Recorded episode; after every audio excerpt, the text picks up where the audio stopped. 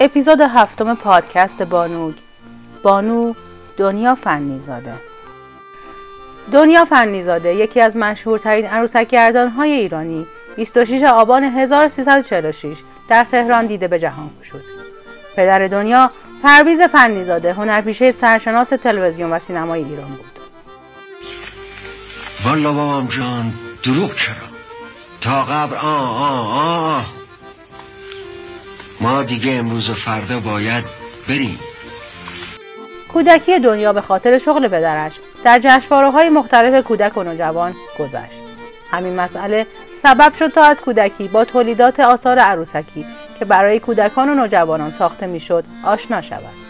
من شما می‌دونید که دنیای عروسک های ما با یه دنیا خیلی آشناست. اونم دنیای فنی زاده دنیا در ابتدا قصد داشت رشته بازیگری را انتخاب کند ولی با مخالفت شدید پدر مواجه شد.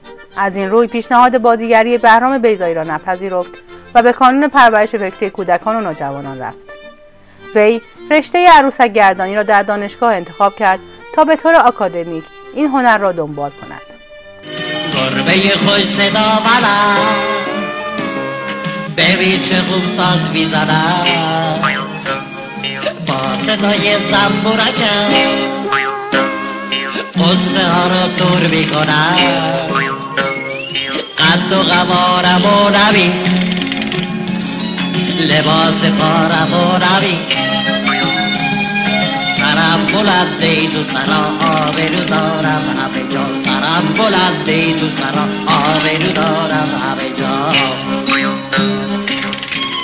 از همان ابتدا. هدف و دغدغه مهم زندگی دنیا شاد کردن کودکان و نوجوانان بود. فنیزاده نخستین بار در سال 1364 در برنامه عروسکی تلویزیونی چتر با آواز باران عروسک گردانی را تجربه کرد. وی پس از آن در کاری با نام زاغچه کنجکاو به کارگردانی رضا پیادی حضور داشت. او با حضور در این برنامه ها کم کم جای خود را به عنوان عروسک گردان در تلویزیون تثبیت کرد. عروسک گردانی در آثاری چون گربه آوازخان ساخته کامبوزیا پرتوی از دیگر آثار او در این دوره می باشد. وقتی من خبر شنیدن ساخته شدن فیلم کلا قرمزی دوباره شنیدم باورم نمی‌شد. همش فکر می‌کردم خب دارن شوخی می‌کنن. برای اینکه واقعا از همون سالا که من عروسک رو گذاشته بودم کنار دلم تنگ شده بود. و موقعی که به این خبر رو دادم میگم مثلا باور نمی‌کردم که ممکنه این کار رو بخوام دوباره شروع کنم. اصلا هیچی ندارین که بخونی. شیشه شی خالی مگس افتاده تو. دنیا قبل از کلاه قرمزی با ایرج تحماس و حمید جبلی چند کار عروسکی انجام داده و با کار یکدیگر به خوبی آشنا بودند. وی با برنامه صندوق پست و ورود کلاه قرمزی به آن بود که به شهرت رسید. در ابتدا کلاه قرمزی اصلا قرار نبود در این برنامه ماندگار شود. اما ماندگار شد و بدل به مشهورترین کار وی گشت. من این کار دوست داشتم و به خصوص کلاه قرمزی رو چون حس ماها به هم خیلی نزدیک می‌شد. ما یعنی من آقای جبلی و آقای تحماس. و باوری که دوستان رو این عروسک دارم خیلی کمتر دیده میشه. یعنی کوچکترین نگاه کلاه قرمزی یا رفتار کلاه قرمزی از دیده ما جدا نیست. یعنی همش زیر نظرمونه. در صورتی که گاهی وقتا خیلی کار عروسکی می‌کنم خیلی سخته اما دیده نمیشه. دنیا درباره عروسک کردانی کلاه قرمزی و علاقهش به این عروسک گفته بود. کلاه قرمزی پسر بزرگ من است و فرزندان من از او کوچکتر هستند. از نظر دنیا شکل ظاهری عروسک چندان مهم نبود و برایش بیشتر از هر چیز سازنده عروسک مهم بود. او معتقد بود تا زمانی که یک عروسک به خوبی ساخته نشود عروسک گردان نمی‌تواند به خوبی با آن عروسک ارتباط برقرار کرده و آن را حرکت دهد. کلا قرمزی برای من عروسک نیست. شاید برای همینه یه مقداری زنده است. من همیشه چون تصویر اونو تو مانیتور می‌بینم احساس می‌کنم خودم اونو میگردونم و معمولا گاهی وقته که دست من بود تمرین می‌کردیم تا صحنه آماده بشه و آقای تحماس دعواش می‌کرد خیلی ناراحت می‌شدم.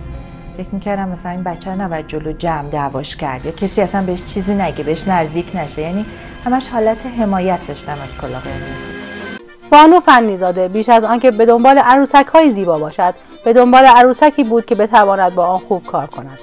وی همچنین سابقه همکاری با مرزی برومند کارگردان سینما و عروسک گردان محمد علمی و صدا پیشه عروسک جناب خان محمد بهرانی را در کارنامه خود داشت. آن عروسک ها برای اینکه بخواد هر عروسکی برای خودش یه اسم و رسمی داشته باشه یه شناسنامه ای داشته باشه زندگی داشته باشه. برای اینکه یه عروسک بخواد دنیا بیاد حتما باید یه نفر پشت سرش باشه. برای اینکه بخواد تمام حیات و هستی رو که ما ازش انتظار داریم بهش ببخشه. این در صورتی اتفاق میفته که دست توانای یه عروسک گردون پشتش باشه. یه کسی که بتونه دستشو بیاره بالا سرشو به چرخونه سرشو بیاره پایین بعد نگاه کنه به دوربین بعد یه کلمه حرف بزنه همه واسش قش و زف برن. این اگه یک نفر پشتش نباشه هیچ وقت ما نمی‌تونیم بفهمیم که اون عروسکی که اون گوشه است با یه عروسکی که پشت ویترینه چه فرق دنیا فنیزاده ده سال قبل از مرگش به بیماری سرطان مبتلا شد. دست راستش یعنی همان دستی که با آن عروسک گردانی می‌کرد دچار توده سرطانی شد.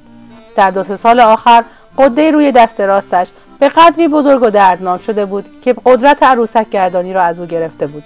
ولی حاضر نبود کسی جز خودش عروسک گردان کلاه قرمزی باشد. دنیا یک سال قبل از مرگش با دست چپ عروسک گردانی کرد.